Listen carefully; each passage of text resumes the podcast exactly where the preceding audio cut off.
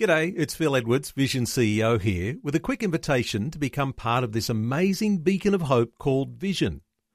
Together we can put our love into action to help people of all kinds build or rebuild their lives on the truth of God.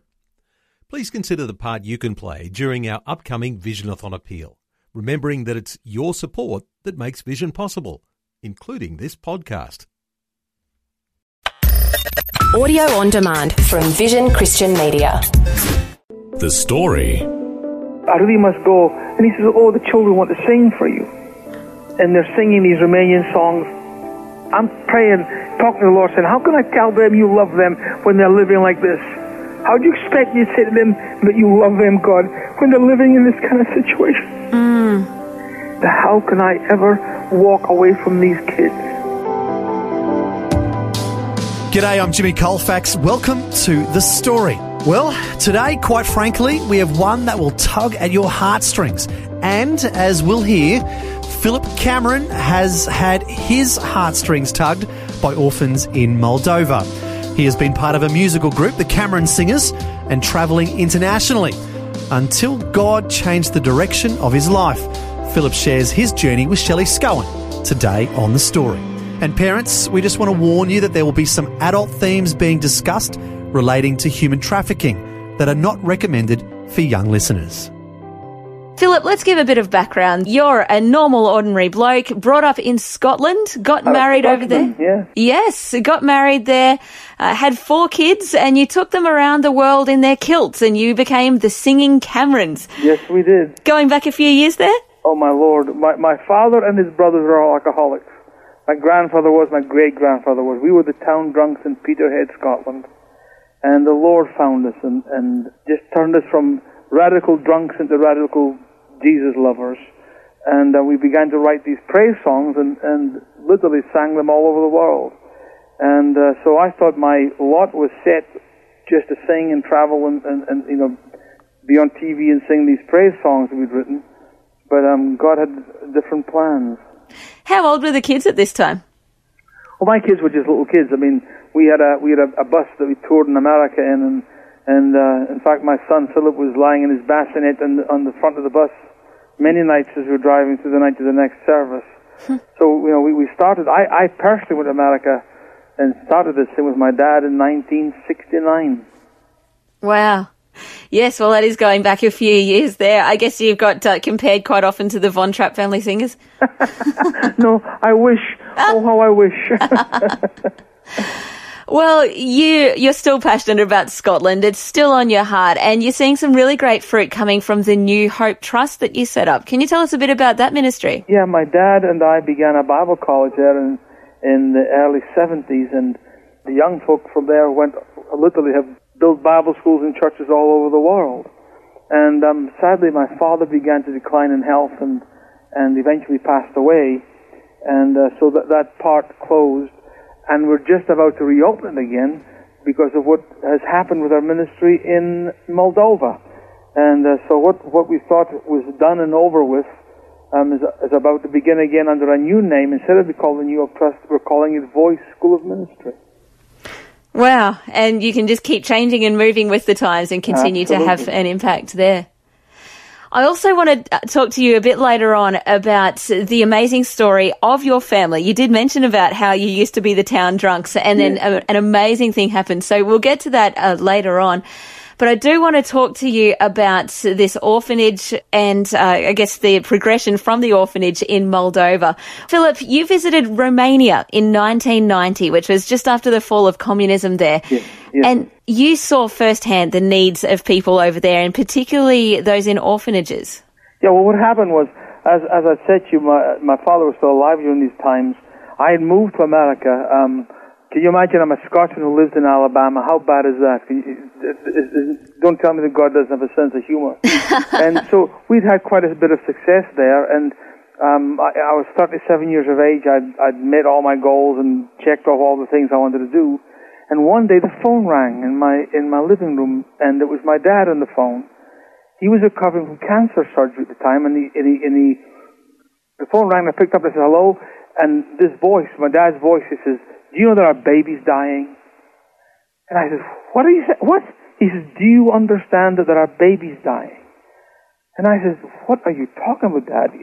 He says, I'm watching the news right now, he says, and, and there are kids in orphanages in Romania dying. And I says, Look, I don't know why you're telling me this stuff. I didn't even know where Romania was. I said, Look, I says, people do this kind of things. Believe this is not our. Don't don't get me involved in this kind of stuff. I'll send a hundred bucks to somebody, but don't you know. And I kind of pawned him off, and then the next night he called me back and he says, "Do you know that our baby's dying?" And this went on for a whole week. And, and at the end of the week, he says, "Well, I'll tell you what." He says, "If you won't go with me, I'm going to go there myself, and if I die on the way, it's your fault." and that was my introduction. So I went there, kicking and screaming thought I, you know, just I was, I didn't know if the cancer had spread in his body. I didn't know what to do. I was just being an obedient son, so I went along with him, just literally. And I mean, this, this is terrible, Shelley. I just wanted to shut him up and, and stop this nonsense. and I, I walked into the orphanage, and the smell of human waste was so bad. I dropped a box of milk powder in my hand, and I dropped it. And I ran outside, and I was gagging on the, the bonnet of our car Eh, to be driven there, and, and he came out and he said, "Get in there." I said, "No, I'm not going. I'm not going in there." He said, "You get in there. Don't. But These folk live like this. Don't be." I said, "Dad, you wanted to come here. I've taken you. Leave me alone. You go in there." He says, "You are coming in," and I said, "If I stay here, I'm innocent. If I go in there, I'm guilty." And he hmm. grabbed me by my, my, my collar and he said, Well, you're going to have to be guilty. And he hauled me in to my destiny. Thank the Lord for dads, hey? I guess. he sounds like quite the man, um, as you've been saying about the things that he has helped you with and now shoved you into what was uh, going to be an amazing mission because he then died and you've really taken that on. Well, what happened was, as I'm saying, I, I was there one time, I was done. We got in the van and we drove all the way back to Scotland, 66 hours non-stop.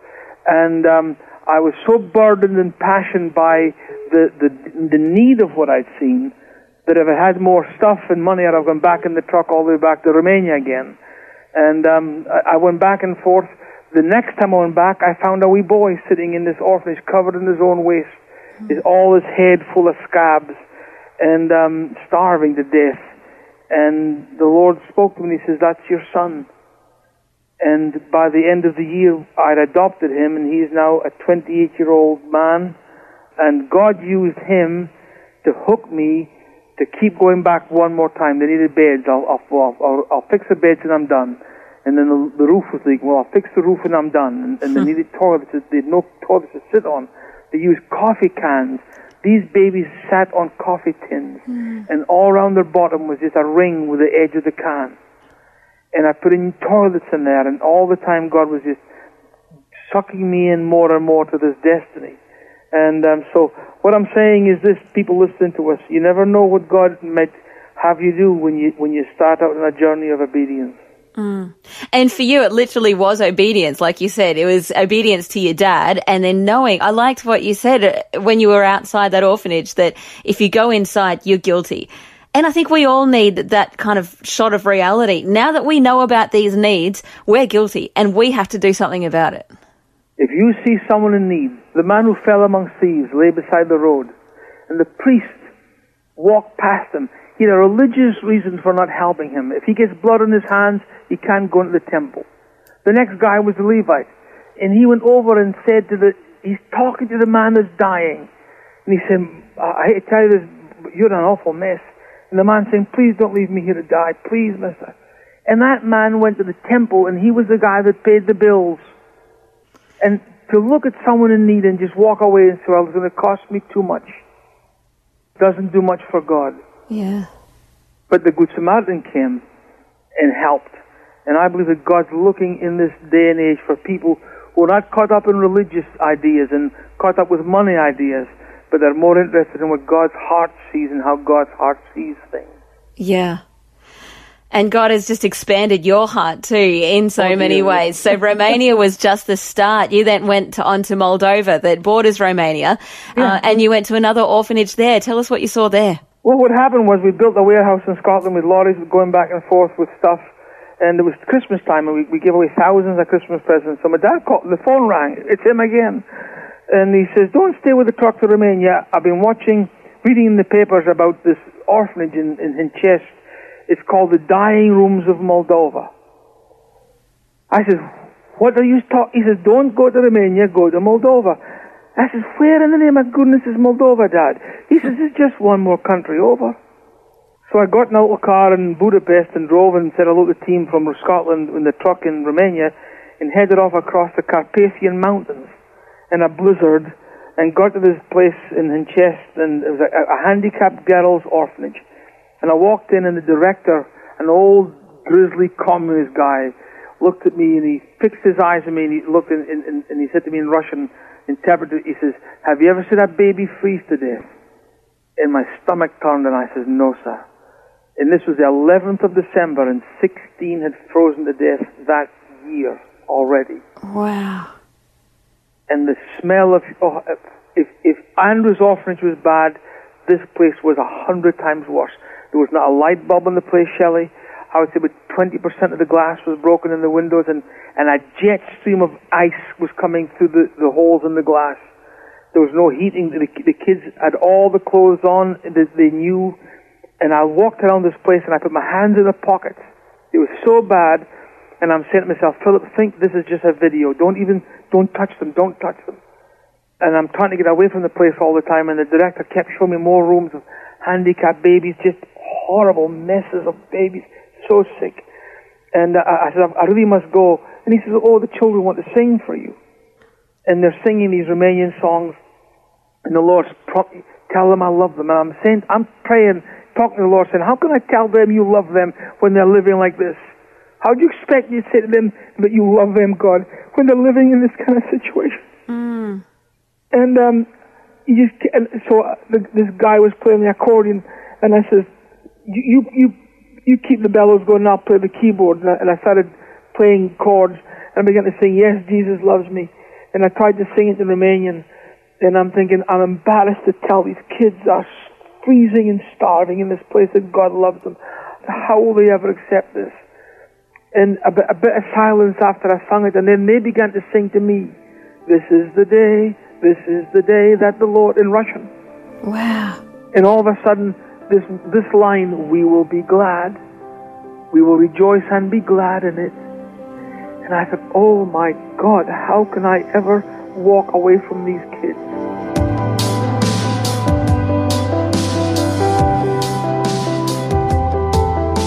You're listening to The Story. Today, Shelley Scowen is chatting with Philip Cameron, author of the book They Call Me Dad How God Uses the Unlikely to Save the Discarded.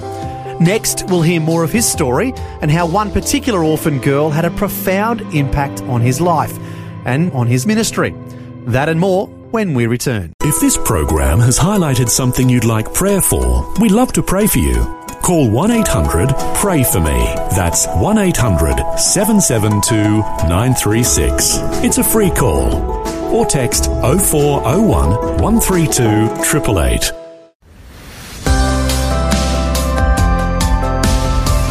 Hi, I'm Jimmy Colefax, and this is The Story.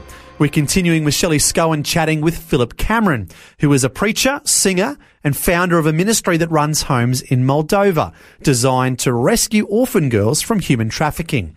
Next, we'll hear about one particular orphan girl who has had a profound impact on his life and on his entire ministry. And in that room was a wee girl called Stella, paralyzed in the left hand side of her body. And she was an amazing girl. And um, she became a friend. And, and uh, she loved perfumes, and I'd bring her wee bottles of perfume, and she would make me tapestries with her good hand. And um, she was the girl that changed my destiny. Yeah, you befriended her and I guess visited her a few times. A lot of times. But then. I'd go and see her, and, and she suffered from epilepsy, and sometimes she was so sick, and I've, I've got video of me praying for her, and um, she was just an amazing kid. yeah. And it broke your heart then when you went to visit her one day and she wasn't there. Well, my wife Chrissy came over on this particular trip, and I said, "Oh, I can't wait for you to meet Stella," because Chrissy had collected threads and, and, and tapestry material. I don't know what you call it, but this you know, that you make the tapestries with. Yeah. And I would always bring over, and Chrissy, you know, she she was into art and craft stuff, so she would talk to churches, and I I brought this girl more stuff than she could ever have used. So I, I went with Chrissy to the place, and I, I asked the doctor. Usually Stella would meet me at the door, and I'd say, you know, she'd be, she'd say, Stella, I feel persistent, and she'd carry boxes for me and things. And she wasn't there, and I says to Dr. Ludmilla, I says, Unde Stella, where's Stella at? Marit. And she kind of laughed. I says, Marit, which means dead. What? I says, dead? Da. I says, how? HIV. HIV. Ah. And they put her on the street, and she died of AIDS. And I'm thinking, what kind of life must she have led before she died? And it's still the thing that drives me all the time. I failed her so badly. I, I, I could have done so much more for that lovely girl. And um, out of that, that's when I discovered with trafficking. I, I had no idea. I'm a, a, a, a Christian boy from youth, and I never thought of this. I didn't even conceive that folk would do this. And um, some of the girls in another orphanage I've been working on asked me one day, "What do your kids call you?" And I call me dad, and they call Chrissy mom. And they said, "Can we call you dad?" And it dawned on me that they were about to be at 16. A girl is given thirty dollars and put on the street. Yes, because they've aged out of the orphanage system. the yeah, and, and traffickers come and get them, and mm. use them 30 to 50 times a day until they kill them. Wow. And I said, "Oh my God, what am I going to do?" And I, I, I, I, didn't know. And I found an old a, a, house that had been was built but hadn't been finished. And um, I looked at old houses to rent, and they, they were it was just terrible conditions. And uh, I, I bought this place and fixed it up, and I called it Stella's house after Stella. And we filled that one, and and I said, "Oh Lord." Uh, and, and I built a second one, and I filled that one, and I built a third one, and I filled that one. And then we opened a boys' home. And so now we've got five or six of these girls' homes. And, and let me say this, and this is very important to understand, Shelley. Awareness doesn't work. Mm. Awareness is for us to be aware. All these girls know about traffickers in the orphanage. Believe me. The government shows them a video of traffickers. But if they don't have a bed to go to and sleep and a school to go to to learn, they're going to end up taking a risk to go with somebody. And that's when the hell starts. Yeah. And so we are building as much. In fact, this last week, one of our one of the men of our organization was in um, Moldova, and we just bought a village, six houses in this compound, beautiful little village. That um, the houses are almost finished, and um, we took the biggest, crazy step of faith we've ever taken in our lives to buy this place. It's 1.2 million U.S. dollars, and I'm thinking, Lord, I'm absolutely out of my mind. And he said, No, you might think that, but you're not out of my heart. and I'd rather be in God's heart than my mind. Yeah. So we're about to start to finish these off and open them up. And uh, I sure could use yours and everybody's prayer. Yeah. Wow. What a calling from God to get in and help all these people. And so really it's a, a relatively simple concept where you're just providing the next step of, you know, this is another place for the 16 year olds to come and stay. And Yeah. you're giving them that safe house and, um, you're giving them the family that they need. Yeah, and, it's, and, and that's important. If you just provide them food and a bed, that's, th- that isn't changing their life. The gospel changes their life. And what we do, this is one of the, the themes of what we do in Moldova and anywhere else. We turn orphans into daughters. Yeah. And um, the kids that we have with us here are no longer, in fact, they'll laugh at if you, if you try to tell them they're an orphan, they'll laugh at you. because they are so far removed from that life that they become our daughters. And because they're our daughters, they want to help me do more for God and for other kids. Philip, it's all stemmed out of your own personal salvation too. Uh, your family was renowned as the family drunks, but then everything turned around. Yeah, every one of our family members were alcoholics, all the men, for over 200 years. And um, my uncle Michael, my dad's oldest brother, was up in the last World War breaking an American boat that had been torpedoed by the Nazis on a, a wee island called Stroma, just off the north coast of Scotland. 19 years old, drunk all the time, just he terrified the, the, the Calvinist people up at this little island. And every weekend you'd get a pass and go to the bar and you'd stay drunk and bring back the booze to the island and almost terrorize these folks. One weekend he had a pass he, he had. He went across the mile difference between the, the mainland uh, and the island, and there's a, a little cafe where the bus stop was. So he went in to have a cup of tea waiting for the bus to come, and between the salt and pepper shaker, there's, there's a gospel tract.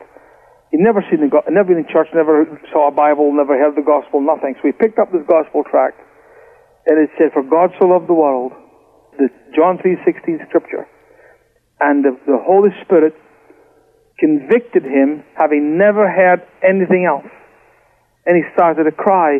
And the witness came up, and it was her gospel tract, Wow. and she said, "Son, are you saved?"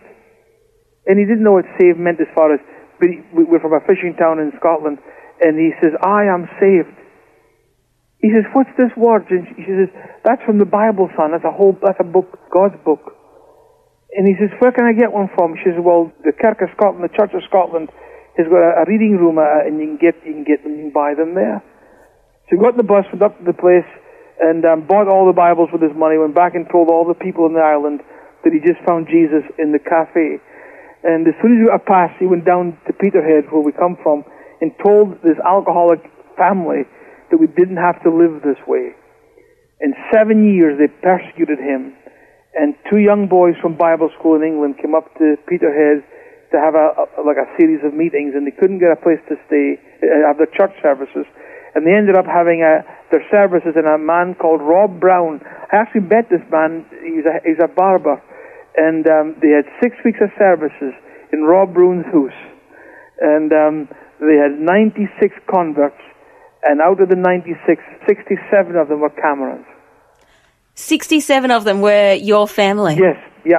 And my mother was one of them. And my father was in Italy in the army. Um, he was part of a peacekeeping force in Trieste. And my mother wrote my father and says, I've given my heart to Jesus. And my father thought she'd fallen in love with- a guy called Jesus. and he says, I'll, I'll fix you when I, when she finally told him it was the son of God, it wasn't a guy. And, and he says, oh, it's, so it's religion. And um, he says, I'll knock this out of you when I get back. And for seven years, he wouldn't let her go to church. Wow. If she prayed, she would, he would beat her. And after seven years, one day he was working in his factory, cutting wood at a, a, a, a sawmill. And he was on a 27 inch saw. And my mother was back in this little shack they were staying in. And um, she says, I can't take this anymore. I can't take this abuse and this beating anymore. And she prayed, and at the same time she prayed in the little shack they were staying in, the Spirit of God convicted my father, and he began to shake and weep. And his brother, John, happened to walk past and saw him trying to get the saw, this wood in the saw. And he says, What's wrong with you, Simon? And he said in Scottish, I dunna ken, I don't know, I dunna ken. And he took him off the saw and took him home to my mother. And um, he'd, he'd had a big fight with her that day and says, I'm finished with you and I'm sick of this religious stuff. And my mother looked at him and he's crying and was just sobbing. And um, he, he kept saying, my, my mother says, What's wrong with you, Simon? I don't I can. I don't know. I don't I can. And she says, I know what's wrong with you. You're under the conviction of the Holy Ghost. And he looked at her like he'd been shot, and she says, The Bible says if you call upon the name of the Lord, you will be saved. And my father thought she meant shout, call. And he was, he was shouting, Tak me, Jesus, tak me, Jesus. And um, Jesus took him that day. And he became a preacher overnight. He, he drove the pastor of the church crazy. and um, he's, he, I've got to tell, please, Pastor, let me testify. Wednesday night, let me testify. Sa- Saturday night service, let me testify. Sunday morning, let me testify. and he was like that until the day he died. Um, the greatest man of God I've ever met in my life. And I, I do what I do to please God and to please Him. Yeah. Wow, what an incredible man and an incredible testimony of 67 of your family all being saved at the same time. Absolutely. And let me tell you, there's people listening to this today whose family is going to hell in a handbasket. And the promise of God, believe in the Lord Jesus Christ and you shall be saved and your family. And you're not just praying in the dark and whistling in the dark and hoping that somehow, somewhere, something happens. You are believing for your family in accordance to the will of God. God wants you and for your, it's for your children and your children's children to a thousand generations. And if your son is breaking your heart and your kids are breaking your heart, aye, or maybe your husband's breaking your heart, I'm here to tell you that God has a purpose and God can save your entire family. If He did it for the Camerons, He will do it for you. Don't mm. give up. Well, those are extremely encouraging words from Philip Cameron, who has seen his family completely turned around. He said they'd gone from being the town drunks of Peterhead, Scotland, to being radical Jesus lovers. And of course, now his ministry is helping to turn around the lives of countless orphans in Moldova. Philip is the author of the book They Call Me Dad How God Uses the Unlikely to Save the Discarded. And to find out more about his ministry, the website is stellasvoice.org. That's stellasvoice.org. S-T-E-L-L-A-S V-O-I-C-E dot org. Well, thanks for joining us for this inspiring story. I'm Jimmy Colefax, encouraging you to share your story with someone today. Next time on The Story. My brother, he was religious and I didn't think he was very cool at all. So I avoided him in case he talked to me about Christian things. I was really not very nice to him actually. But anyway, uh, so I went into the hospital to see him with my mum and uh, there was some discussion. I don't remember much what we talked about, but I do remember coming down the staircase of the hospital and saying to my mum, I have a feeling that my brother's going to die. Janet and Warren Thayer from Perth met at her brother Adrian's funeral, and it would change the direction of both their lives in more ways than one. We'll find out the unexpected positive impact of this otherwise tragic event next time. The story. Just another way Vision is connecting faith to life. This program is a production of Vision Christian Media. To find out more about us, see vision.org.au.